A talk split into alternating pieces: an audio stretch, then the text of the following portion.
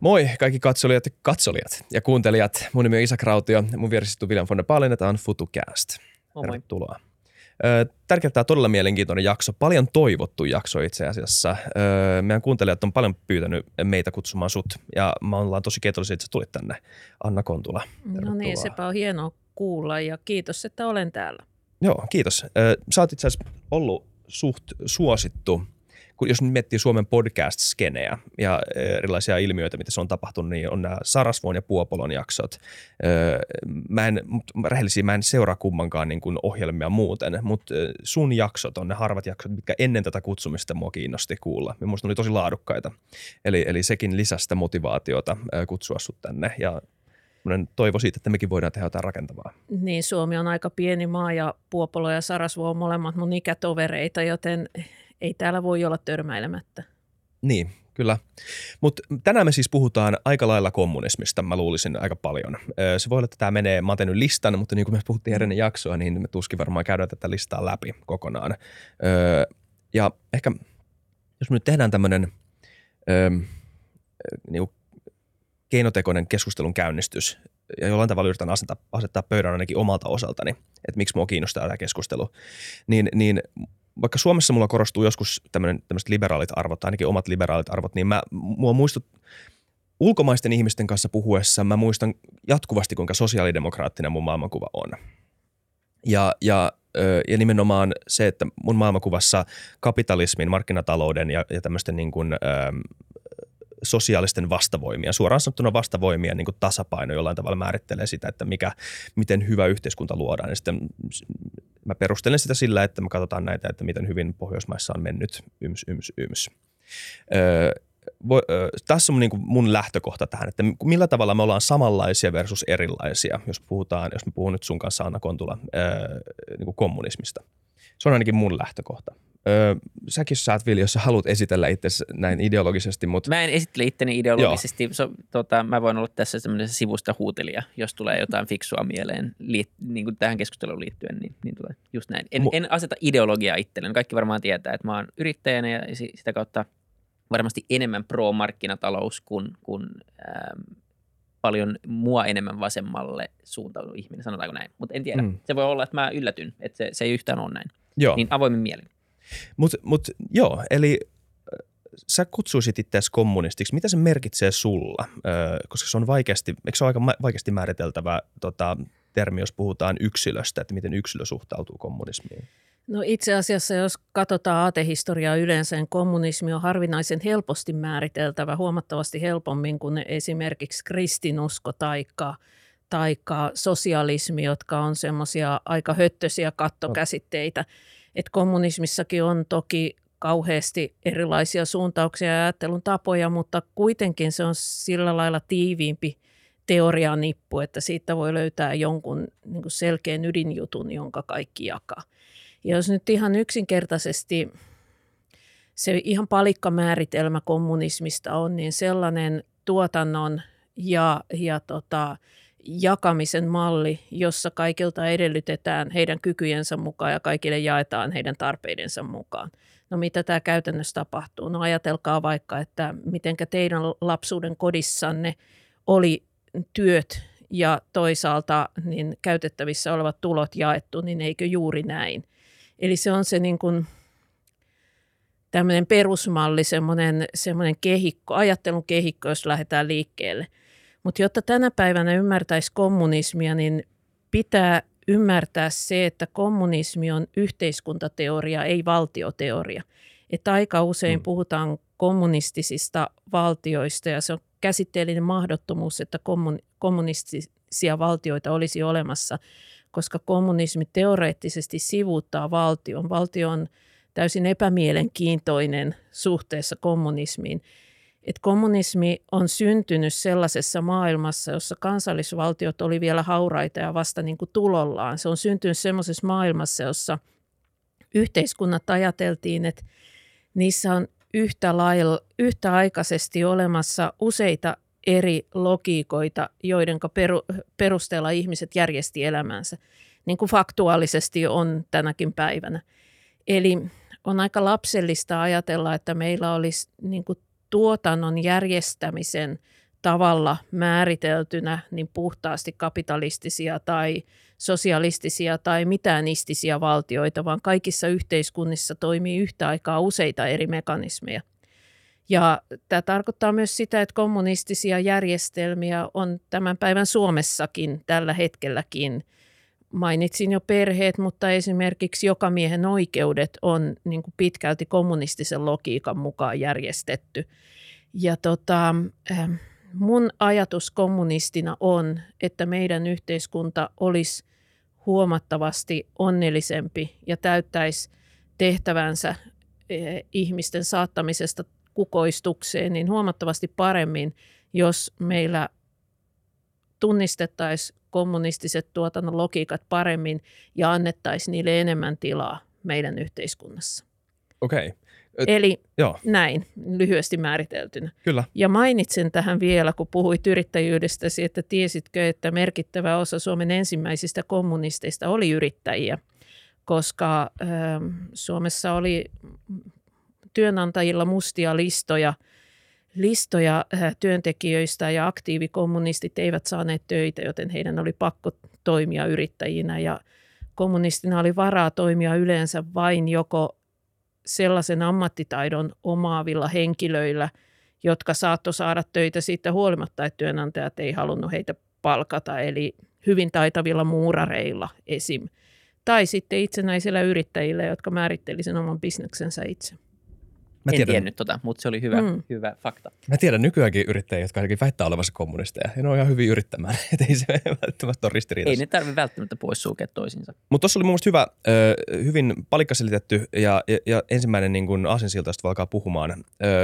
Siis jotenkin varmaan molemmat kaikki, kaikki ihmiset, ainakin mä oletan kaikista ihmistä, kaikki ihmiset jakaa tämän tota, äh, äh, tavoitteen onnellisuudesta ja kukoistuksen lisäämisestä. Se voi olla, että sitä määritellään eri tavoin, mutta se kiinnostava kohta, mistä mun kiinnostaa kysyä lisää, on noin tuotantovälineiden tota, organisointi ja sininen organisointilogiikka.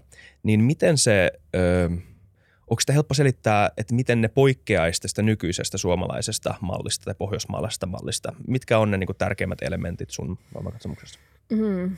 No ei ole kauhean helppo selittää sen takia, että meidän ajatukset on ikään kuin meidän ikäiset ihmiset, ja puhun nyt laajasti meidän ikäisistä, vaikka te ehkä vähän eri ikäisiä kuin minä olenkin, niin meidät on mallinnettu teollisen yhteiskunnan fossiilikapitalistiseen järjestelmään, jossa niin tuotanto muodot organisoidaan toisaalta markkinoiden ja toisaalta niin valtioihin kytkeytyvän kansantalousajattelun ja apparaatin kautta.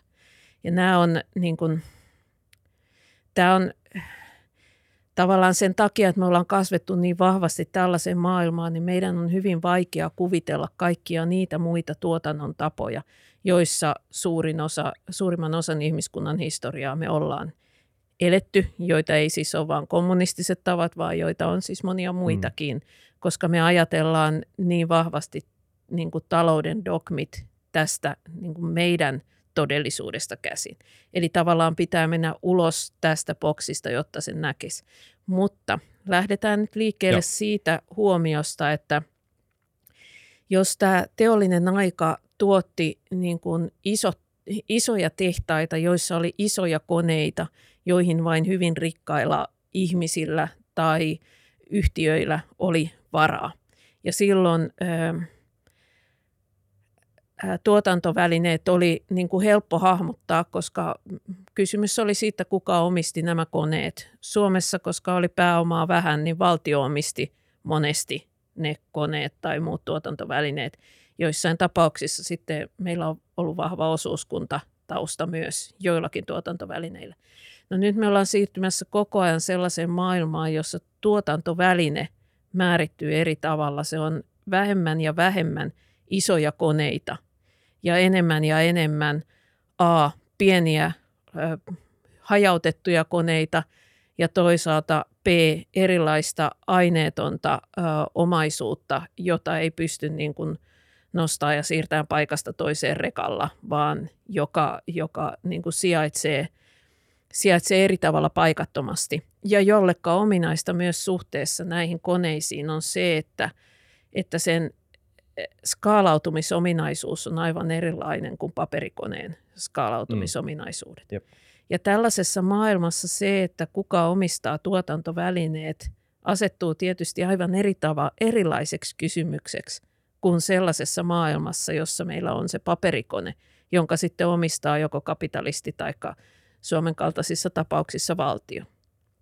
Ja tota, ähm, mä ajattelen, että on olemassa tiettyjä semmoisia usein luonnollisen monopolin alle kuuluvia tuotantovälineiksi ymmärrettäviä asioita tai niiden osia, kuten esimerkiksi sähköverkot, vesijohtoverkot ja niin poispäin, jotka on edelleen hyvä olla valtion tai julkisen sektorin omi, tai jonkin muun sitä vastaavan julkisen sektorin omistuksessa.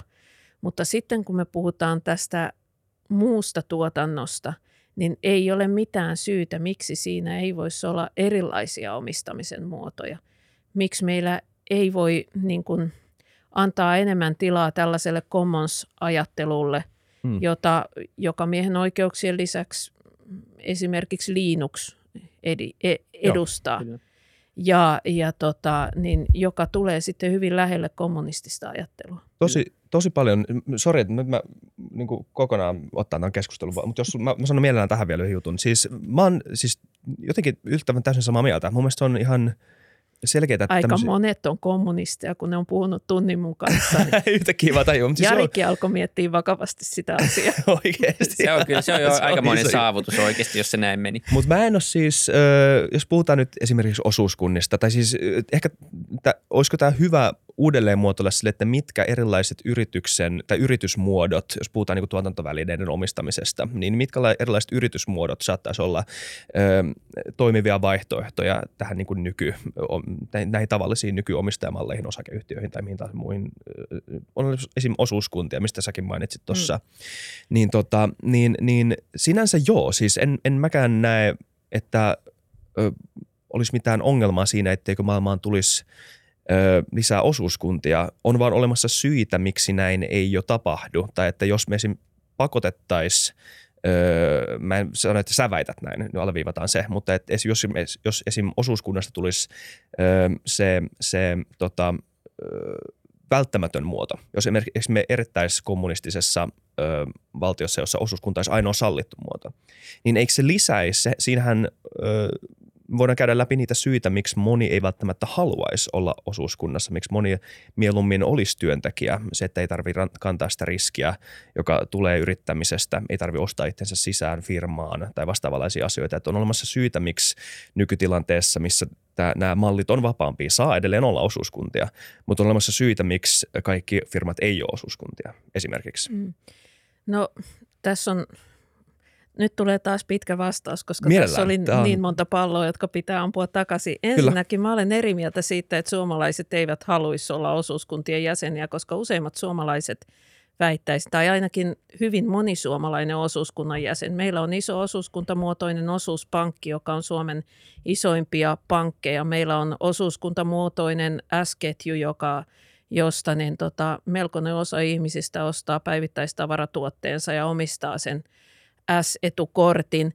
Kyllähän suomalaiset on kovia osuuskunnan, osuuskuntien harrastajia tänä päivänäkin. Mm. Mikä puoltaa osuuskuntia tässä järjestelmässä, niin on se, että tietyissä esimerkiksi sosiaali- ja terveyspalveluista on ihan uutta tutkimusta, että ne kykenee paremmin kuin eh, markkinaehtoisesti järjestynyt tämmöinen, tämmöinen osakeyhtiömuotoinen tai niin kuin puhtaasti tälle valtion tai muun julkisen – niin kuin sektorin organisaation kautta organisoitu palvelu, niin vastaan ihmisten tarpeisiin ja niin kuin e, tuottaa parempaa asiakastyytyväisyyttä kuin kumpikaan näistä, mitä meillä pidetään päävaihtoehtona. Ja tämä puoltaisi niin kuin sitä, että osuuskuntakortti kannattaisi katsoa tässä järjestelmässä uudestaan. Mutta nyt mä täydennän tätä mun kommunismimääritelmääni sillä, että kommunismissa ei ole rahaa – kommunismi ei ole rahan piirissä toimiva järjestelmä noin lähtökohtaisesti. Joo. Ja osuuskuntamalli on niin kuin, tämän fossiilikapitalismin piirissä tuotettu yksi tapa organisoida tuotantoa. Se ei kommunis, kommunismi ja osuuskunnat eivät ole sama asia. Sen sijaan osuuskunnat kyllä on tämmöinen, en mä sitä sano, etteikö ne olisi parempia vaihtoehtoja kuin moni muu vaihtoehto. Se on markkinasosialistinen välivaihe. Niin, ennen kuin niin tai joo, jotakin, sella, jotakin sellaista, mm. mutta, mutta ne eivät siis ole kommunismia, vaan kommunismi sopii sellaisiin yhteyksiin, joissa ei toimita rahavälitteisesti tai joissa toiminta on mahdollista järjestää muuten kuin rahavälitteisesti. Ja nyt meidän kuulijoista monet varmaan ajattelee, no eikö se kommunismi ole sitten ihan marginaalinen juttu, koska kaikkiaan toimii rahavälitteisesti. No niinpä, miksi me olemme luoneet yhteiskunnan, jossa kaikki toimii rahavälitteisesti, vaikka meillä on roppakaupalla tutkimusta siitä, että ihmiset on yleensä onnellisempia sellaisten asioiden parissa, joissa niin kuin, oli se sitten kommunikaatio tai työnteko tai muu niin kuin toiminta, niin se ei tapahdu rahavälitteisesti, vaan se tapahtuu itseisarvoisesti. Miksi meidän yhteiskunnassa ei pyritä minimoimaan sitä rahavälitteistä toimintaa, vaan pyritään maksimoimaan se, vaikka me tiedetään, että ihmisten hyvinvoinnin kannalta se minimointi olisi parempi suunta kuin maksimointi. Mm. Mulla on, niin monta, mulla on tosi monta, monta, tosi monta pointtia. Toi hintasignaali on yksi hyvä, mihin voitaisiin hypätä. Se on yksi, mutta mut, mut, ennen... mä haluaisin peruttaa vähän, kun tämä lähti niin nopeasti, joo, että kyllä, kyllä, osuuskuntiin kyllä. ja muihin vastaaviin. Ja, ja tota, tässä on monta semmoista väitettä, mihin mielellä ottaisi, mutta tämä, tämä isompi keskustelu on paljon mielenkiintoisempi. Lähinnä niin mä haluaisin peruttaa vielä siihen, että mitkä on niin ne ajatukset tavallaan, tai mistä, mikä on se äh, logiikka tai, tai ne syyt, miksi, ähm, miksi tämmöisessä, jos niin kuin ajatellaan vaikka kommunistisesti, niin, niin tota, tai ylipäänsä miksi me nähdään, että, että vaikka nykyinen omistajamuoto on siis huono, huono muoto. Ihan vaan niin kuin, se olisi mielenkiintoista kuulla, että mitkä on ne niin kuin pääsyyt, miksi me nähdään, että esimerkiksi osakeyhtiön muodosta tai tämmöisestä yksin, yksin yrittäjistä pitäisi ylipäänsä päästä eroon. Että miksi se on, miksi se on huono, tai mitkä on ne niin kuin pääsyyt – minkä takia se on huono omistajamuoto. Niin, niin tavallaan, koska mulle tulee, mulle ei tule itselleni, koska mä kannatan sitä, niin ei tule niin paljon hyviä syitä mieleen luopua siitä, niin se olisi ihan mielenkiintoista vaan kuulla, kuulla se tausta siihen, niin, niin ehkä ymmärtää paremmin. Niin ja voinko me lisätä tuohon vielä tuohon kysymykseen? Tässä, tää, tää, tässä ei tule mitään liikaa ekstraa, mä toivon. Mutta siis just nämä, että varmaan tämä liittyykin jotenkin siihen, että mitkä on nämä fossiilikapitalismin edellytykset, joita sä vastustat kommunismilla. Siinä itse asiassa saattaa löytää aika paljon yhteistä. Joo, ei kun, varmasti. Et käydään ehkä niitä läpi, niin ehkä se valottaa sitä myöhempää keskustelua, kyllä. Joo. Tota, miksi mä ylipäätään tulkitsen kysymyksen niin, että miksi sanoin äsken, että osakeyhtiömuoto on mun mielestäni huonompi tai ei niin toivottava malli kuin olisi esimerkiksi osuuskuntamuoto – Osakeyhtiön muodossa lähtökohtaisesti lähdetään siitä, että tarkoituksena on tuottaa voittoa omistajille. Se on sen pääasiallinen tavoite. Ja useimmat osakeyhtiöt, ellei ne ole yhtiöjärjestyksensä muita tavoitteita niin kuin itse älynyt laittaa, niin toimii juuri näin. Ja niiden ideana on kerryttää pääomia. Osakeyhtiön muoto on keskeinen apparaatti, jonka kautta meidän yhteiskunnassa pääomat kasautuu. Ja tällä on kahdenlaista ongelmaa. Ensimmäinen ongelma on se, että kun pääomat kasautuu, niin se johtaa eriarvoisuuden kasvuun. Se johtaa siihen, että toisilla ihmisillä on huomattavasti heikommat mahdollisuudet yhteiskunnassa niin kasvaa täysimittaiseksi käyttää omaa potentiaaliaan, kun toisilla ihmisillä taas on tota, niin ylimääräisiä resursseja käytössään. Eli se on tavallaan, jos tavoitteena on se, että kaikilla ihmisillä olisi semmoiset paukut, että pystyy niin kuin luomaan onnellisen, hyvinvoivan elämän, niin, niin vahvasti pääomia kasaava järjestelmä on tämän kannalta niin kuin epätoivottava vaihtoehto. No tänä päivänä se isompi ongelma, ja tämä ei liity suoraan kommunismin teoriaan, koska kommunismin teoreetikoiden aikaan tämä ei ollut vielä ongelma, niin on ympäristö. Eli tänä päivänä me ollaan tilanteessa, jossa kulutusta on kulutuskulttuurista pitäisi päästä eroon, siis siinä mielessä tai, tai ihan massiivisesti suhteessa siihen, missä me nyt eletään. Meidän pitäisi kuluttaa ihan valtavasti vähemmän. Ensinnäkin sen takia, että me kulutaan itse, kulutetaan itse niin kuin omaa kohtuullista osuuttamme paljon suurempi määrä luonnon resursseja, mutta ennen muuta, tai, tai, mutta myös siksi, että meillä on yhteiskunnassa tai maailmassa ihmisiä, jo, joilla ei ole varaa siihen jääkaappiin, ja heidän pitäisi pystyä nostamaan kulutustaan sen verran, että he pystyvät niin kuin, terveelliseen ruokahuoltoon. Eli ähm, kulutukselle olisi pantava rajat, ja semmoisessa yhteiskunnassa, jossa, jossa niin talous toimii – voiton äh, kerryttämisen logiikan pohjalta, niin kaikki puskurit suuntaa siihen suuntaan, että kulutettaisiin mahdollisimman paljon, ei suinkaan siihen suuntaan, että kulutettaisiin mahdollisimman vähän. Eli siitä syntyy tämmöinen voimakas äh, väärään suuntaan koko ihmiskuntaa vievä mekanismi. Ja en voi olla tässä mainitsematta, että rikkain prosentti ihmiskunnasta, joka on rikkain lähinnä tämän pääomien kasaantumisen vuoksi, niin käyttää niin valtavat määrät niitä luonnonvaroja, että et, et usein tähän tulee vastaus, että no jos rikkaat alkaisivat käyttää luonnonvaroja vähemmän, niin eikö tämä argumentti sitten poistuisi? No periaatteessa joo poistuisi, mutta ei ole tässä het- tällä hetkellä näköpiirissä, että se tulisi tapahtumaan sellaisella aikavälillä, että pallo pystyttäisiin pelastamaan. Eli meillä on tällä hetkellä talousjärjestelmä, joka on yhteen sopimaton niiden luonnontieteellisten reunaehtojen kanssa, jotka meidän pitäisi ottaa huomioon, että meidän lapset pystyy tällä pallolla vielä elämään jollakin lailla säädyllistä elämää.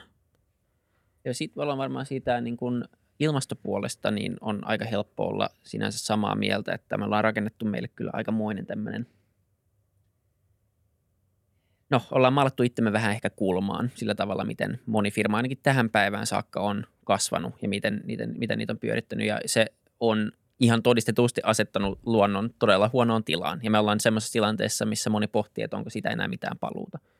Ja, ja kapitalismi on ehdottomasti epäonnistunut siinä, että se ei esimerkiksi ole pystynyt ottaa tätä huomioon tai aikaisemmin insentivoinut yrityksiä ikään kuin toimimaan vastuullisemmin. Esimerkiksi vaikka – verottamalla jotain negatiivisia ulkosvaikutuksia tai muita vastaavia, joka itsessään jo olisi niin kuin kauan aikaa sitten pakottanut firmat päästämään vähemmän.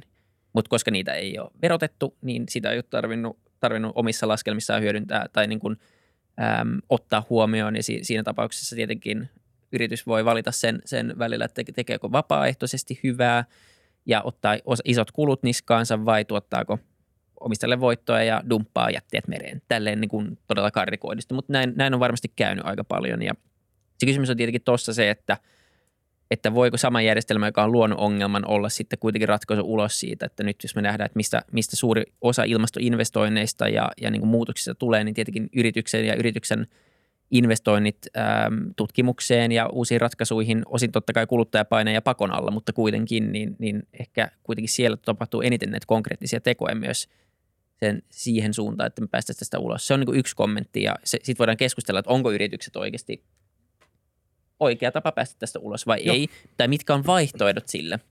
Uh, mutta sitten lähinnä se oli mielenkiintoinen kanssa tuo pääomien kertyminen, niin, niin maailman mittakaavassa, niin, niin tota, varsinkin korona, kahtena koronavuotta, niin, niin tota, ää, pörssissä on ollut esimerkiksi todella hyvät vuodet ja se on, on tietenkin kasannut paljon pääomaa ää, varakkaille ihmisille. Mutta jos ottaa vaikka Suomen mittakaavan, niin onko tämä isossa mittakaavasta, niin kuin Suomessa, jos katsoo Suomea vähän kauempaa, niin onko Suomessa tämmöinen pääoman kertyminen ja sitä kautta mahdollisuuksien ää, eriarvoistuminen tai mahdollisuus, mahdollisuuksien puute, niin onko se kuinka iso ongelma? Tämä on ihan aito kysymys.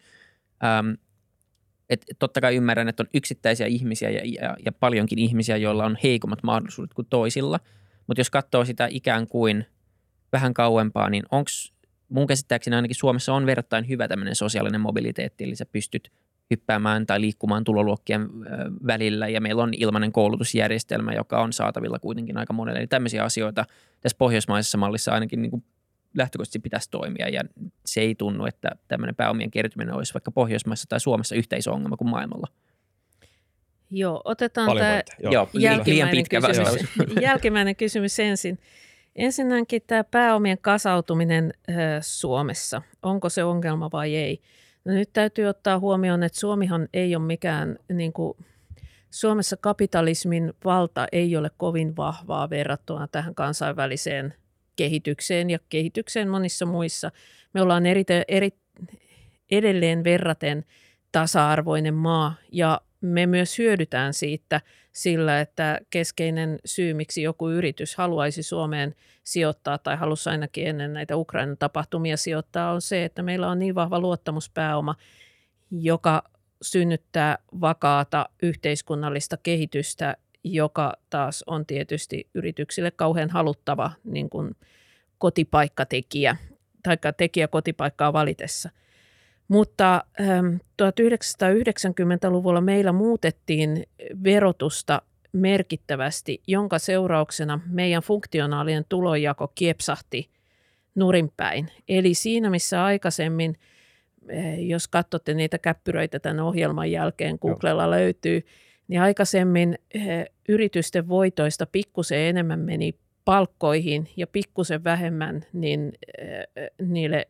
sijoittajille niin nyt tämä kehitys kääntyi 90-luvulla toisinpäin. Ja tämä vaikutti suoraan meidän tuloeroihin niin, että 90-luvun kuluessa melko lailla pikkusen sen jälkeen me palattiin takaisin samansuuruisiin tuloeroihin, joita meillä on ollut viimeksi 70-luvun alussa. Ja me ollaan edelleen siinä tilanteessa. Eli meillä oli siinä välissä huomattavasti pienempien tuloerojen aika, ja nyt me ollaan palattu takaisin sinne 70-luvun alkuvuosille. Ja tämä näkyy suoraan myös siinä, että miten ihmiset niin kuin rekry, rekrytoituu eri ammatteihin. Että tämmöinen luokkaperustainen niin kuin ennustettavuus sille, eli se, että ihmiset päätyy samaan yhteiskuntaluokkaan kuin missä heidän vanhempansakin ovat, niin on kasvanut merkittävästi sen jälkeen. Ja yksi syy, toki siinä on muitakin tekijöitä, maailma on muuttunut, mutta yksi tekijä on se, että ne tulonsiirrot, jotka kohdistuu sinne kaikkein, joilla pyritään tätä kasaantumista tasaamaan, jotka kohdistuu sinne kaikkein pienituloisimpiin, joissa usein on myös paljon sairauksia, ehkä mahdollisesti erilaisia muita elämän, elämän kriisejä, niin keskimääräistä enemmän, niin ne on vähentynyt, jonka seurauksena, jos sä oot keskivertoihminen, ja sä tulet keskiluokkaisesta kodista, niin sä päädyt keskiluokkaiseen ammattiin. Mutta jos sä oot älykkyydeltäsi keskivertoihminen ja tulet köyhästä kodista, niin sä et enää päädy keskiluokkaiseen ammattiin.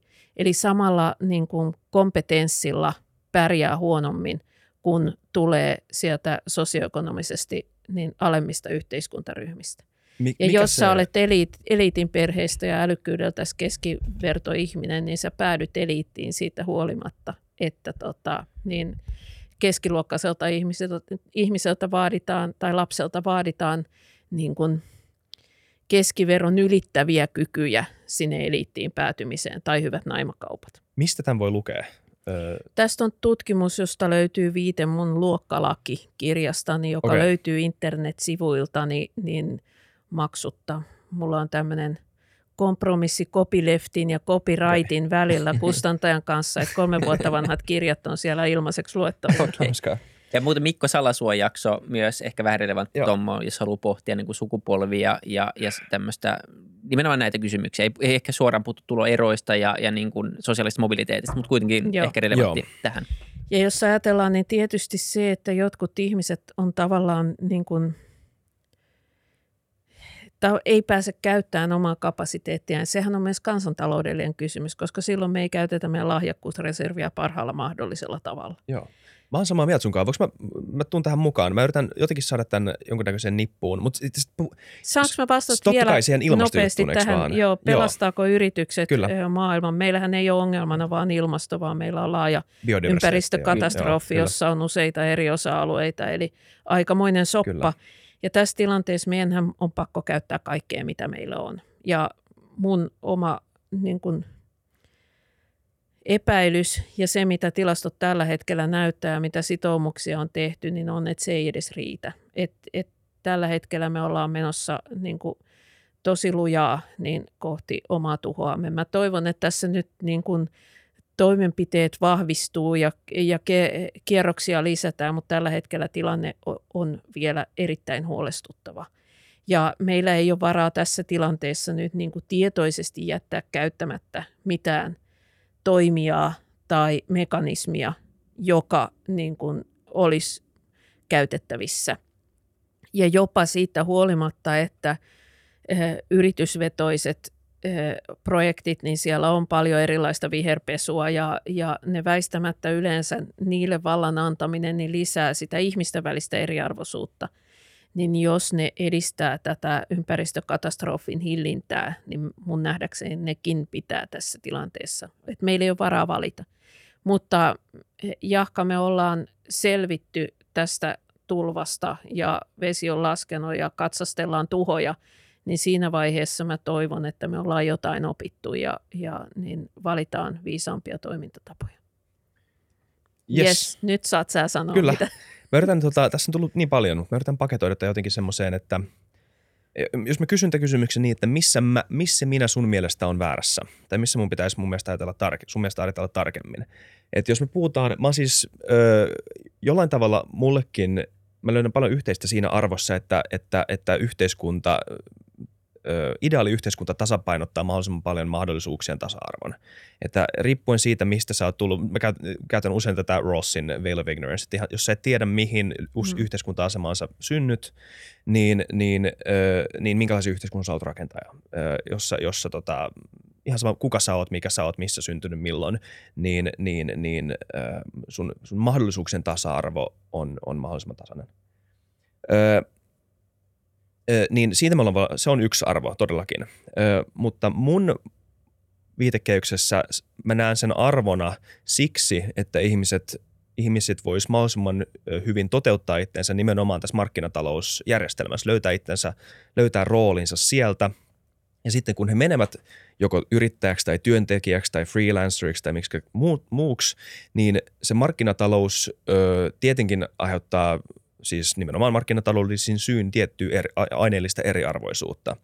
Sitten siinä on se elementti, ja tässä varmaan tulee se sosiaalidemokraattisuus.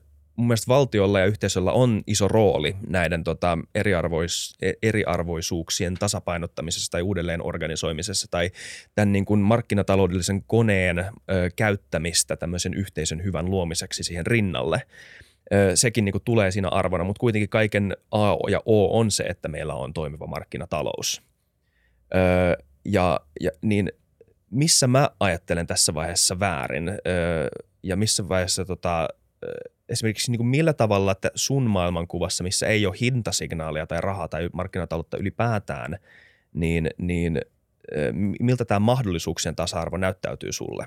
Mm, Onko semmoista konseptia edessä? No ensinnäkään mun ihanneyhteiskuntani ei ole semmoinen, jossa ei olisi rahaa tai hintasignaalia lainkaan, vaan okay. sellainen yhteiskunta, jossa rahan ja hintasignaalin rooli olisi rajattu sellaisille elämän osa-alueille, missä voidaan perustellusti olettaa niiden tuottavan parhaan lopputuloksen.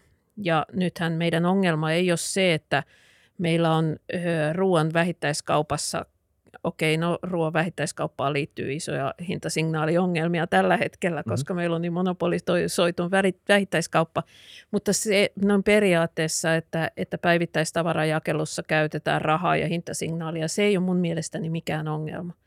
Mutta se, että jos mun äitini nyt, nyt niin tota, joutuisi saattohoitoon, niin mä en voi jättää työpaikkaani ollakseni hänen omaishoitajanaan puolta vuotta riskeeraamatta ihan perustavalla tavalla itseni ja läheisteni elämää, niin siinä mun mielestäni rahavälitteinen järjestelmä toimii äärimmäisen huonosti.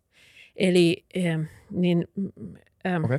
eli, eli tämä niin kuin tästä lähtöoletuksesta, mennään sitten väitteisiin. Joo.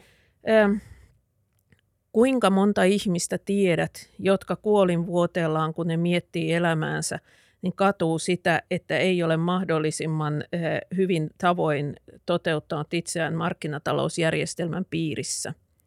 Minä en tiedä yhtään. Sen sijaan mä Oikeasti? tiedän... Sen mä, sijaan, mä väittäisin, että mä, tie, mä tietäisin kyllä. Sen sijaan mä tiedän todella monta ihmistä, ja tästä on tutkimusta tästäkin, jotka katuu sitä, että ne on ollut niin paljon töissä ja niin mm. vähän perheittensä kanssa viettänyt aikaa. Ehkä vieraantuu lapsistaan sen takia, että on niin kuin ajatellut sen sen leivän hankkimisen niin tärkeäksi asiaksi, että, että ovat olleet sitten väsyneitä ja poissa olevia kotona ja niin poispäin.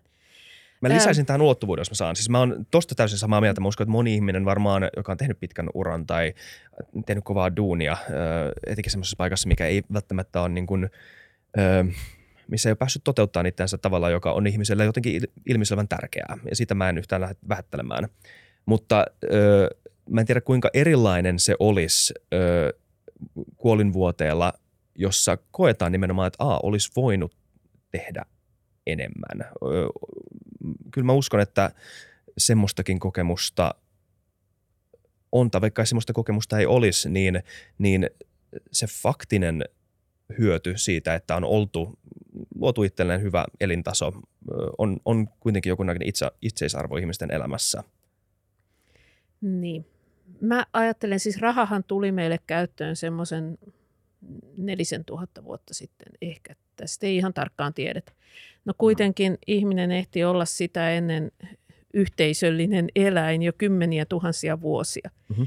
Ja koko tämän ajan ihmiset tavoitteli jotain, ne toimi jonkun puolesta, ne teki asioita, ne uurasti, ne, ne tota, eh, uhrautui eri asioiden puolesta. Siitä huolimatta, että rahaa ei ollut olemassakaan. Kyllä. Mikä niitä liikutti? Jotain täytyy olla sellaista, mikä saa ihmisen toimimaan rahan ulkopuolellakin. Ja, ja, Varmasti. Ja tota, niin Mä väitän, että myös niissä asioissa, joita me nyt ajatellaan rahan meille tuovan, niin todella monet on sellaisia, jotka olisi toteutettavissa joko, ää, joko paremmin tai sitten jopa ainoastaan niin muualla kuin rahan piirissä. Ja, ja sen takia semmoinen ajatus, että jotenkin ihminen toteutuisi tilanteessa, jossa hän on vaihtosuhteessa joko tienaamassa rahaa tai kuluttamassa rahaa, niin mun silmissäni se on, se on surullinen näkemys ihmisestä, koska, koska niin me Joo. tiedetään, että, että semmoiset paikat, että, että meidän yhteiskunnassa niin kuin semmoiset ihmiset, jotka on kotona hoitaa omia lapsiaan pitkään, on jotenkin säälittäviä ja niin kuin joidenkin mielestä jopa niin kuin rintamakarkureita, että se on jotenkin paheksuttavaa hoitaa pitkään lapsia kotona. Joo, kotityön Samanaikaisesti me pidetään hienona ja tärkeänä, että joku hoitaa päiväkodissa niitä lapsia. Se työ on konkreettisesti sitä, että vaihdetaan vaippoja ja leikitään, kuunnellaan, halataan, annetaan ruokaa, pistetään päiväunille. Aivan samaa tekemistä siellä päiväkodissa ja siellä kotona. Silti meidän yhteiskunta sen takia, että se toisessa paikkaa tapahtuu vaihtosuhteessa, niin arvottaa sen paljon korkeammalle kuin toisessa paikkaa, jossa ihmiset tekee sitä sen takia, että rakastaa niitä olentoja, joita hoitaa ja on ottanut elämänsä sisällöksi näistä, näistä pienistä ihmisistä huolehtimisen.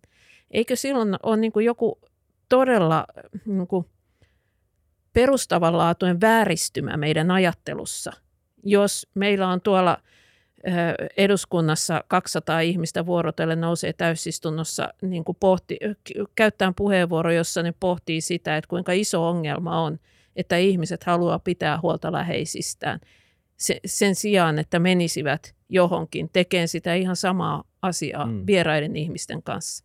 Et, et joku on mennyt perustavalla tavalla vikaan siinä, mistä, mihin suuntaan me halutaan yhteiskuntaa rakentaa. Mutta tota, sitten tämä niin valtion rooli äm, kapitalismin seurausten tasaajana, tähän on aivan totta ja, ja tota, äm, pitkälti valtiothan on kasvanut sellaisiksi, kun me ne tänä päivänä mielletään nimenomaan sen takia, että kapitalismi tarvitsi valtion tuottamia palveluja rinnalleen. Kapitalismi tarvitsi kestävän ja ennakoitavan oikeusjärjestyksen – jota ilman nykymuotoinen talous ei voisi toimia. Ja kapitalismi tarvitsi myös kaikkia niitä hyvinvointipalveluita, jotka tuottaa ja uusintaa sitä työvoimaa, jota, jota tarvitaan. Ja toisaalta myös niitä tasausjärjestelmiä, jotka tasaa sitä yhteiskunnallista levottomuutta, Jep, mä jota väitän, että... pääomien kasaantuminen tuottaa. Mä väitän, että ne tarvitsevat myös ammattiyhdistysliikkeen luodakseen tasapainoisen, tasapainoisemman järjestelmän. Niin, voi hyvin olla. Mutta tämä kaikkihan tapahtuu siis teollisen yhteiskunnan kehikossa, eli pienenä ajan murenana ihmiskunnan historiassa, jossa on päädytty tämän tyyppiseen järjestelmään. Mä itse olen sitä mieltä, että valtiot on pasee ja, ja tota, kommunismi ei toimi valtion kanssa sen takia, että valtiot on oikeastaan toteutettavissa vain edustuksellisen demokratian kautta, Jep. joka on väistämättä ää, puolivillaista demokratiaa, joka on vain niin kuin, keskenkasvuista demokratiaa, ja kommunismi ei voi toimia keskenkasvuisen demokratian kanssa, vaan ainoastaan yhteisöissä, jotka ovat riittävän pieniä, joissa on mahdollista käyttää niin kuin, toimivaa suoraa demokratiaa. Ja tota, kyllä mä nyt pidän hyvinvointivaltiojärjestelmää, joka meillä on, niin se on huomattavasti parempi kuin monet muut järjestelmät. Mutta se, minkä takia mä ajattelen, että se on tullut tiensä päähän, niin se näyttää perin kykenemättömältä ratkaisee niitä ongelmia, joita me nyt tässä ollaan ratkaisemassa. Ja se myös perustuu siihen niin kuin tehdasyhteiskunnan ajatukseen, tehdasmuotoisesta yhteiskunnan organisoimisesta, jossa niin kuin kunnioitetaan asioiden tehostamista ja keskittämistä, kun taas me ollaan siirtymässä aikaan, jossa asioita pitää niin kuin hajauttaa ja laittaa munia eri koreihin, jotta ylipäätään niin kuin asiat rullaa eteenpäin. Kyllä. Tämä on mielenkiintoista. Mun mielestä niin kuin nämä olemassa olevan järjestelmän viat on niin kuin suhteellisen helppo löytää ja niistä on, on niin kuin osittain ainakin niistä voi olla samaa mieltä aika helpollakin. Sitten se, mikä aina kiinnostaa tietenkin tässä on, on just se, että olisi, olisi kiinnostavaa kuulla, että mitkä on ne, mitkä on ne vaihtoehtoiset ratkaisut, että just okei, okay, että jos valtiosta päästään eroon ja mainittiin osuuskunnat, mutta että minkälainen järjestelmä meidän pitäisi rakentaa, jotta me pystyttäisiin taklaamaan näitä asioita, mihin meidän nykyinen järjestelmä ei, ei taivu. Niin mitkä on ne niin kuin vaihtoehtoiset ratkaisut, koska se on kuitenkin siihen se, siihen se kaikki sitten loppupeleissä perustuu, että pystytäänkö me keksimään joku parempi kuin tämä meidän, meidän nykyinen. Mm. Tota, mä vastaan tähän niin kuin Marx vastassa aikanaan, että mä en halua kovin yksityiskohtaisesti ö, kuvata ja niin kuin piirtää tulevaisuutta, koska mä oikeasti uskon demokratiaan ja jos uskoo demokratiaan, niin silloin ajattelee, että se on tulevaisuuden ihmisten tehtävä niin kuin määritellä se tulevaisuus. Ja sen takia mä keskityn mieluumminkin äh, pohtii niitä ensiaskeleita, mitä olisi sellaista, mitä voisi tässä yhteiskunnassa, tässä ajassa tehdä, jotta me siirryttäisiin, jotta, jotta tulevaisuudessa olisi mahdollista siirtyä mun näkökulmasta ei mieluummin hyvään kuin siihen huonoon suuntaan. Ja tota, niin siihen, sitten tullaan niihin siihen arjen politiikan ratkaisuihin. Mä korjaan sen verran vielä, että mä en siis usko, että valtiot tuosta noin vaan katoaa vaan mä uskon, että ne hapertuu hiljakseen sitä kautta, että huomataan, että kaikki niin kuin keskeiset päätökset joko tapahtuu paikallistasolla taikka sitten ne tapahtuu niin huomattavasti valtioita laajemmissa, laajemmissa konteksteissa ja sen takia niiltä ikään kuin valuu se valta muualle. Ja tämä äänestysprosenttien laskeminen on mun mielestäni osoitus siitä, että ihmiset myös tajuaa, että valtaisia, että yhteiskunnallinen muutos – tapahtuu jossakin muualla kuin valtion kautta. No mitä me tässä ajassa voitaisiin sitten täällä valtioapparaatilla tehdä, joka mua nyt sen takia kiinnostaa, että se maksaa mun palkkiot ja tota, niin mä oon työtön sitten, kun tämä tää järjestelmä no, tästä rommaa. Ei ja, ja tota, niin, niin tästä re, realiteeteista käsin, niin, niin tota, tämä kiinnostaa mua kovasti. Niin tällä hetkellä ensinnäkin me eletään nyt siis tämmöistä elämän ja kuoleman taistelua tämän ympäristökatastrofin kautta ja kaikki niin kuin, mitä nyt ikinä tehdäänkin on suhteutettava siihen ja se on nyt se kaikki muu on ikään kuin toissijasta. Mutta jos tota, niin meillä jää tästä paukkuja ja halutaan muutakin tehdä, niin mä hyvin ponnekkaasti lähtisin niin kuin ohjaan ihmisiä, ihmisiä demokratiakasvatukseen, siis ähm, kaikkiin meidän instituutioihin niin vallan valuttamista alaspäin niin, että ihmisillä olisi paikkoja, missä opetella käyttämään valtaa. Et me ei voida, ikä, ei voida tehdä niin, että yhtäkkiä siirrytään johonkin järjestelmään, jossa kaikki lait päätetään kansanäänestyksellä, koska ei ihmisillä ole aikaa perehtyä asioihin – eikä äh, ihmisten, ihmisillä ole kykyjä siihen, että he pystyisivät niin kuin hahmottaa nopeasti isoja asioita liukuhihnalla. Mutta mä ajattelen, että se mitä voidaan tehdä on se, että, että luodaan näistä meidän eh, semi osallistavista järjestelmistä, mitä meillä jo on, esimerkiksi koulujen oppilasneuvostot, niin luodaan niistä elimiä, jotka oikeasti osallistuu päätöksentekoon, joissa oikeasti päätetään esimerkiksi siitä, että mitä asioita niin koulussa opiskellaan, missä järjestyksissä, mihin aikaan tullaan kouluun. Että oppilaat pääsee mukaan päättämään sellaisista asioista, jotka vaikuttaa heidän jokapäiväiseen elämänsä. Eikä vain lapset, vaan myös työpaikoilla, erilaisissa yhteisöissä, missä me toimitaan joka päivä.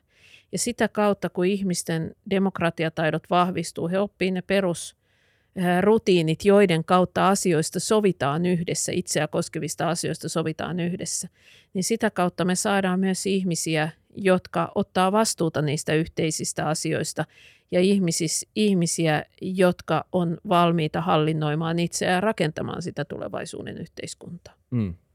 Tämä valtion uusi mielenkiintoinen esimerkki, mutta siis tämä on hyvä, tämä on niin kuin raikkain kommunistikeskustelu, mikä mulla varmaan koskaan ollut, koska siis nimenomaan... Montako olet käynyt? Muutamia oikeasti. Ja siis mua hämmästyttää aina välillä se, että tässä on niin kuin itse asiassa ollut määritelmät tosi selkeitä tai siis niin kommunismin ja anarkismin historia on varmaan, mä en tiedä, mik, miksi se, onko sulla mitään, niin kuin, miksi kommunismin alalajiksi sä niveäisit itseäsi, onko sulla mitään tarkempaa määritelmää sille?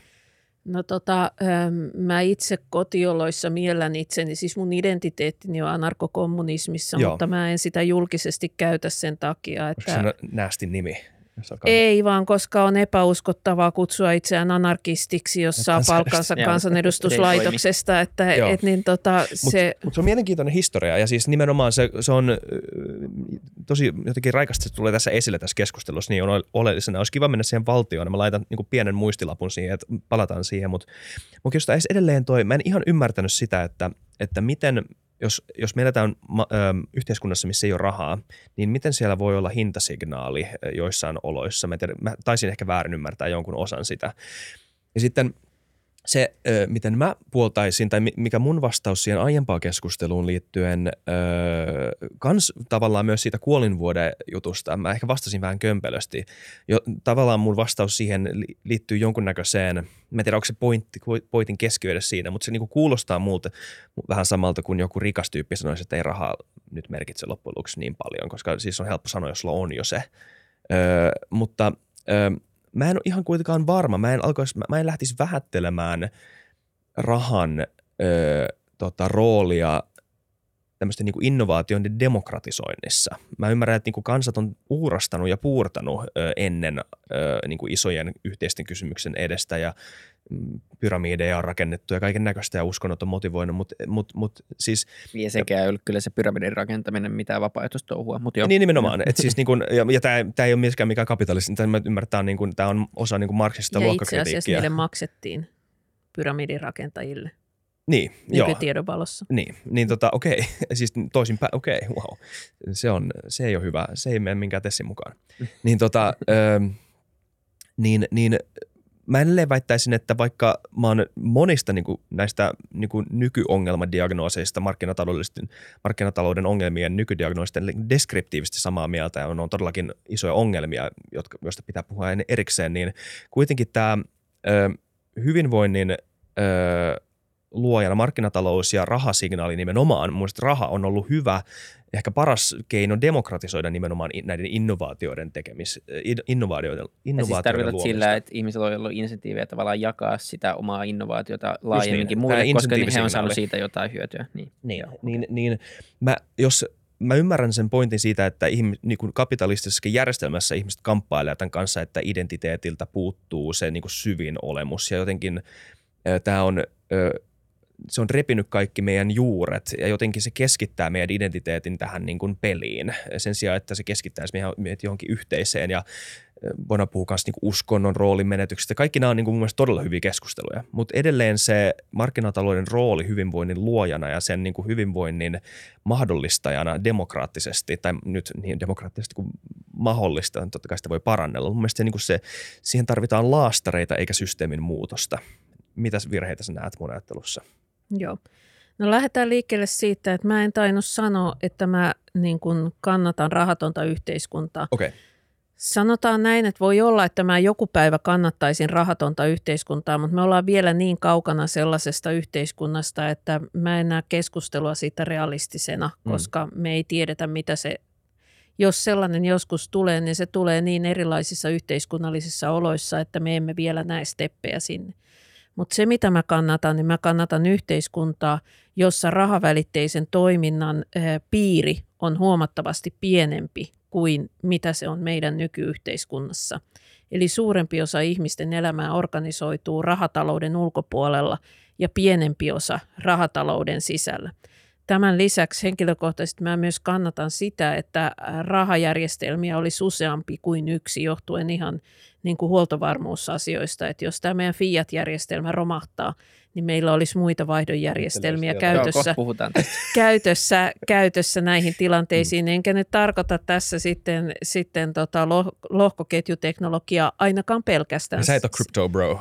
No siis, eh, en mä sulje sitä kokonaan pois, mutta ne ympäristöongelmat on tällä hetkellä aika isot, vaan tarkoitan sillä myös eh, niin kuin erilaisia niin kuin vaihdon välineitä ja erilaisia esimerkiksi paikallisrahavälineitä. No tästä huolimatta mä haluan tuoda tähän ajatukseesi niin rahattomasta yhteiskunnasta, jota siis meistä kumpikaan ei nyt tässä kannata, niin muutamia, muutamia äh, niin kuin lisäpointteja tai Joo. Joo. sellaisia niin kuin näkökulmia. Ensinnäkin äh, vaihdon välineethän voi tietysti olla muutakin kuin rahaa. Meillä oli tämä aikapankkijärjestelmä, joka lähti ihan hyvään kasvuun siihen asti, kunnes niin kuin verottaja totesi, että tämä oli liian kummallinen ja, ja, ja se sitten jotenkin Tästä on muuten hyvä Tyssäs- leffa kanssa, eikö vaan? siihen, että, että ihmiset ei nyt enää tiennyt, että rikkooko he lakia vai eikö he riko ja pitääkö maksaa veroja ja jos, niin millä rahalla he ne verot sitten maksaa ja näin poispäin. Meillä on lahjatalous, josta on kirjoitettu paljon ja joka on pitkälti ollut se järjestelmä, joiden kautta on sosiaalisia suhteita, mutta myös niin kuin, niin kuin taloutta säädelty maailmassa ennen ajatusta yksityisomistuksesta. Ja tota, sitten meillä on tämä yliopistolaitoksen malli, että meillähän yliopistot on täynnä fiksuja ihmisiä, jotka tekee niin kuin, eh, eh, ihmiskuntaa parantavia löytöjä ja niin kuin käytännössä pohjatyön, joista ne innovaatiot sitten syntyy. Ja nämä ihmiset jopa maksaa siitä, että joku lehti suostuisi julkaiseen heidän tutkimustuloksensa ilmaiseksi kaikkien käytettäviksi. Ja koko homma perustuu siihen, että kaikki tieto, mitä tuotetaan, on muiden käytettävissä. Ja kannusteet on rakennettu niin, että mitä enemmän muut käyttää sun, sun tota, niin tutkimustulosta, mitä enemmän sä saat lähdeviitteitä, sitä paremmin niin sä, sä tota, pärjäät viranhauissa ja, ja tota, apurahahauissa ja muissa. Eli on luotu systeemi, jossa niin kun, ihmiset saa sekä niin kuin henkilökohtaista prestiisiä että myös niin kuin mahdollisesti niin, niin jatkotyöskentelymahdollisuuksia sitä paremmin, mitä enemmän ne jakaa ilmaiseksi kaikille. Ei ole pakko niin kuin rakentaa kannusteita sen varaan, että, että, että asiat pitää myydä, vaan on myös muita tapoja niin organisoida toimivia kannusteita. Joo, mun mielestä markkinaliberaalien tai tämmöisten niin kuin äärismarkkinaliberaalien niin kuin yksi heikko kohta nimenomaan se, että näitä ei tunnisteta. Ja mun mielestä tää on, sä oot ihan oikeassa siinä, että on, Totta kai on ne voi elää rinnakkain. Niin, Miksi ei s- voisi? Tämä on mun väite, että niin kuin, miksi, miksi ne ei, no, jos tämä vika-esimerkki, jos puhutaan siitä, niin mun mielestä niin kuin perustutkimuksella, julkisella perustutkimuksella on tosi iso rooli ja se on todella, todella tärkeää. Mutta Niin, ja yritykset ei rahoita tutkitusti perustutkimusta, vaan ne rahoittaa Nimenomaan, kaupallistamista, skaalausta, nimenomaan. Ja- tuotteistamista. Ja ymmärrettävästi ei yritysten rooli ole rahoittaa perustutkimusta Jep. myöskään. Mutta mut sitten taas, ö, ja mun mielestä siinä tulee se etu, jota mä en jotenkin näe korvattavan. Mutta mut sitten taas toisaalta mä myös ymmärrän sun tämmöisen konsumerismikritiikin. Ja mä en tiedä, onko se vielä syvemmällisemmin tämmöinen produktivismikritiikki, että niin kuin meidän tämä koko järjestelmä rakentuu sille, että pitää vaan tuottaa. Muuten tämä koko homma menee... Kyllä sitäkin, mutta sitten niin, ajatelkaapa, että ennen kuin meillä oli liiemmälti mitään julkisia rakennuksia, ennen kuin meillä oli mitään terveyskeskuksia ja kouluja, niin koko Suomen läpi oli ripoteltu ää, aika komea ää, kirjo erilaisia ää, nuorisoseuroja ja työväen, työväentaloja, jotka oli pääsääntöisesti rakennettu talkoilla. Ne ihmiset mm. käytti tuhansia taas tuhansia tunteja siihen, että he rakensi julkisia niin kuin rakennuksia yhteiseen käyttöön. Minkä takia? No sen takia, että ne rakennustyömaat oli paikkoja nuorille ihmisille tavata toisiaan ja, ja niin tota, jutskata ja tutustua ja, ja viettää aikaa yhdessä. Ja sen jälkeen, kun ne talot oli valmiit, niin järjestettiin tanssit ja siellä vasta jutskattiin ja tutustuttiin mm. yhdessä. Eikä kellekään maksettu mitään. Mä elän nykyään, mä oon muuttanut vähän aikaa sitten isosta, suomalaisesta isosta kaupungista Tampereelta, niin pikkupaikkakunnalle Valkeakoskelle ja viikot vietän Helsingissä. Helsingissä mun puoliso maastopyöräilee, niin ei saada maastopyöräreittejä talvisin aikaiseksi, koska on lunta ja kuka niitä nyt sinne metsään, metsään sitten tekisi. Että se on niin kuin kaupungin näissä, näissä erilaisissa projekteissa aika siellä loppupäässä prioriteettilistalla – niin sen sijaan Valkeakoskella, jossa väkimäärä on ihan murto-osa pääkaupunkiseudusta, niin siellä ne käy ne aktiivit niin joka talvi tamppaamassa kymmeniä kil- kilometrejä maastopyöräreittejä itselleen ja julistaa lehdessä, että nämä muuten on sitten kaikkien kävelijöiden ja hiihtäjien ja koiranulkoiluttajien ja muiden käytettävissä myös. Hmm ne kulkee, ne, ne lähinnä miehiä ne on, niin tota, lumikengillä siellä peräkanaa, kerä, peräkanaa ja niin kuin käyttää lauantaipäiviään siihen, eikä kukaan maksa heille yhtään mitään. Jep, ei näy GDPssä. Ei. Joo, ja näistä mä oon täysin samaa mieltä. Kuulostaa niin. siis, joo. Et, et yhteiskunnassa Kyllä. on hirveästi potentiaalia rakentaa asioita myös ilman rahavälitteisyyttä, mutta se tavallaan, se ala supistuu koko ajan. Kyllä. Hei, pari kysymystä vielä. Joo. Tota... Mie tosi mielellään. Me tässä on menty jo, meni jo tunti, mutta ihan sikamielenkiintoista. Öö, ollut tosi, vaikka, vaikka me ollaan menty kaikkien aiheiden läpi, joista me ollaan vähän niin kuin raap, mm-hmm. raap, raavittu pintaa. öö, niin. musta Joo, tuntuu, että mä en ainakaan puolusta mun keissiä tarpeeksi hyvin öö, kokonaisuudessaan. Mutta sori, nyt mä vaan... Mulla ei ole mitään keissiä, niin mulla, mulla, on vaan, mulla on vaan keskusteluintoa. Mutta tota, mutta miten sitten tämmöinen niin ajattelumaailma suhtautuu, suhtautuu siihen, että meillä on just iso, iso osa tota, äh, monta miljardia ihmistä vielä, jotka pitäisi nostaa absoluuttisesta köyhyydestä äh, jollekin elintasolle. Sanotaanko nyt, että ei tarvitse no nyt länsimaalainen elintaso tai elintapa ei tarvitse olla välttämättä se, se ihannetapa. Siinä on ongelmia, niin kuin ollaan todettu, mutta ainakin pitäisi nostaa sitä köyhyydestä ja luoda järjestelmä, jossa saadaan koulutusta, puhdasta vettä ja, ja terveydenhoitoa ja, ja kattopään päälle ja muut vastaavat. Eli perus, niin kuin, perustekijät pitäisi saada kuntoon, niin, niin miten tämmöinen niin kuin kommunisminen tai kommunistinen järjestelmä ähm, suhtautuu siihen, koska me, me tiedetään tietenkin, että yksi iso hyvinvoinnin ja ajuri on ollut, ollut tämä meidän markkinatalous ja, ja, ja niin kuin kapitalistinen järjestelmä, vaikka sillä on sitten ollut myöskin tämmöisiä sivutuotteita, jotka ehkä ei ole niin toivottavia. Ja tästähän paljon keskustellaan muutenkin, että voidaanko me nostaa kapitalistisesti tai markkinatalouden voimin niin, niin näitä köyhiä maita ikään kuin köyhyydestä, koska meillä on nimenomaan tämä ilmasto-ongelma. Sä mainitsit siinä keskustelun alussa tämän, että täällä pitäisi kuluttaa enemmän, jotta muualla ehkä sitten voisi kuluttaa enemmän tai ainakin niin kuin olisi mahdollisuutta tasapainottaa sitä kokonaiskulutusta, mutta miten, miten tämmöinen kommunistinen ajattelu suhtautuu tämmöisestä köyhyydestä nostamiseen? Ja, ja ei lähinnä siihen, mä ymmärrän, että tämä järjestelmä haluaa nostaa, mutta mitkä ne mekanismit on siinä, jotka saisi sen aikaiseksi? Joo, tota, ensinnäkin tämä kysymys kommunismi, kapitalismi, köyhyys, se on vähän problemaattinen, koska viime vuosinahan absoluuttista köyhyyttä on – tai sen väheneminen, niin kaikkein isoimpia tekijöitä siinä on muutokset Kiinassa. Ja kuka nyt sitten tietää niin kommunismi- ja kapitalismin roolista mm. Kiinassa, että se on hyvin hankala keskustelu käydä, eikä mennä nyt siihen. Halusin vaan tuoda tänne esille. Että... Ei mennä siihen, okay. Mutta siis eh, se, mitä kapitalismin aikana on ihmisiä nostettu absoluuttisesta köyhyydestä, niin sen hintahan on ollut tämä ympäristökatastrofi. Eli me ollaan nyt huomattu, että tällä järjestelmällä meillä ei kerta kaikkiaan ole varaa niin kuin tehdä sitä muutosta, koska se hinta on liian kova. Sen hinta vie meidän lapsilta niin elämänmahdollisuudet ja tappaa niin kuin lukuisia muita lajeja pallolta kokonaan pois.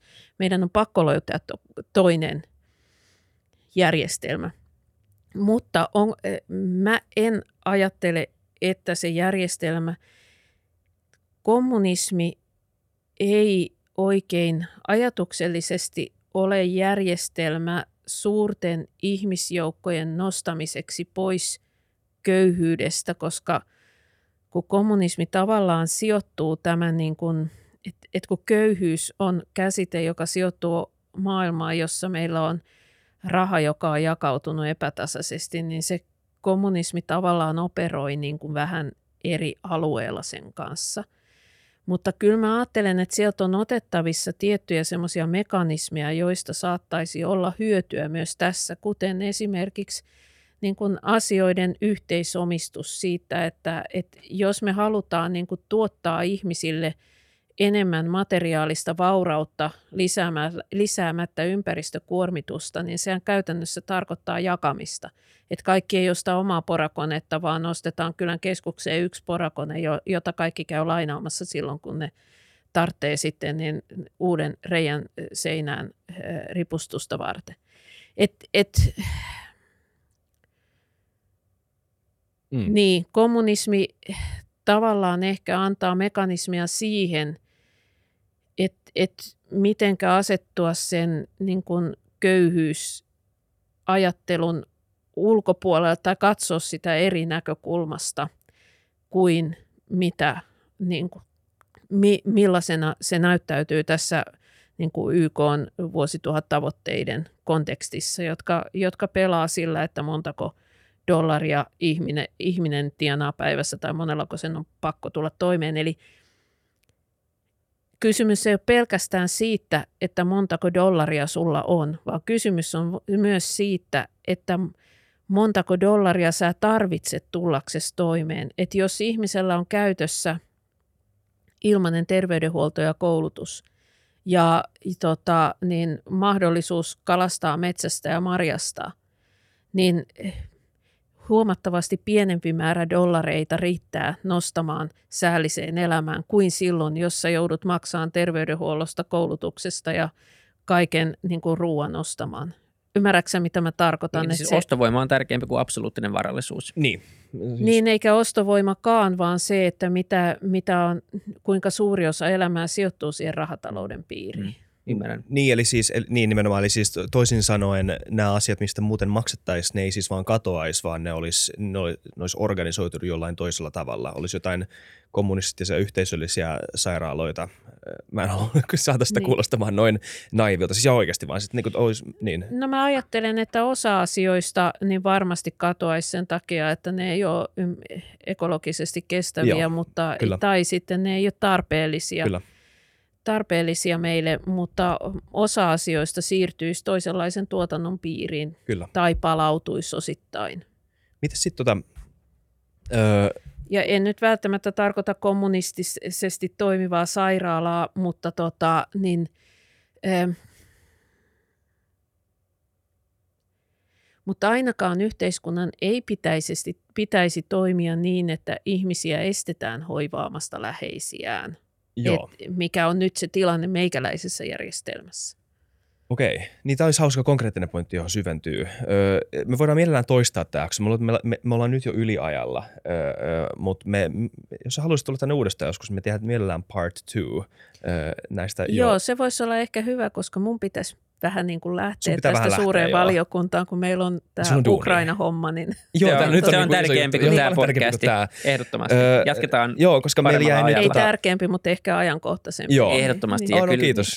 Kyllä se on tärkeämpi, kyllä ainakin tässä hetkessä ehdottomasti. Mutta mä vaan sanon tässä jaksossa nyt loppuun, että ehkä sitten joku voi muistuttaa meitä, jos me unohdetaan, mutta siis tämä valtion rooli mun mielestä oli tosi mielenkiintoinen. Olisi kiva tietää niin kuin just niin, että miten oikeusvaltio ja yksilönvapaudet toteutuisi tämmöisessä kontekstissa, miten niitä ajatellaan. Sitten me ollaan, ainakin mä itse on ihan täysin sivuttanut muutaman lauselmaa sanonut tästä ilmastojutusta, mikä tietenkin on tosi mm. oleellinen, kun puhutaan talousjärjestelmästä ja siitä, että miten niin kuin esim, pystyisikö esim. jakamistalousta ja kertaloista, onko nämä vain jotain tämmöisiä höttösanoja, jotka ei Kyllä. oikeasti mm. toimi sitä. Sitten kun... puhutaan hajautetusta järjestelmistä Joo. ja myös puhutaan siitä, miksi kryptojärjestelmät kuitenkin voi olla ihan fiksu siitä ilmastojäljestä huolimatta. Mutta ei käydä sitä keskustelua nyt, koska se on pitkä keskustelu. Mä heitän omalta osalta täkyn siihen jatkoon, että mä väitän, että 50 vuoden päästä ihmiset ajattelee, että on taantumuksellista puhua humanismista ja ihmisoikeuksista ja mä haluan puhua siitä.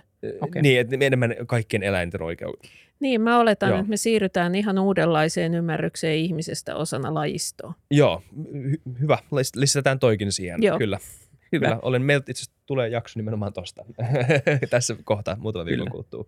Mutta jatketaan paremmalla ajalla. Kiitos tässä vaiheessa. Kiitos Otetaan erätauko. Kiitos. Ja kiitos. Palataan ensi jaksossa kiitos. kaikki kuuntelijat ja katsojat. Kiitos moi. kaikille ja tehdään niitä juttuja, mitä voi tehdä somessa, jotta me saadaan lisää kuuntelijoita. tai tämmöistä. Eikö mä ole hyvä markkinoilla?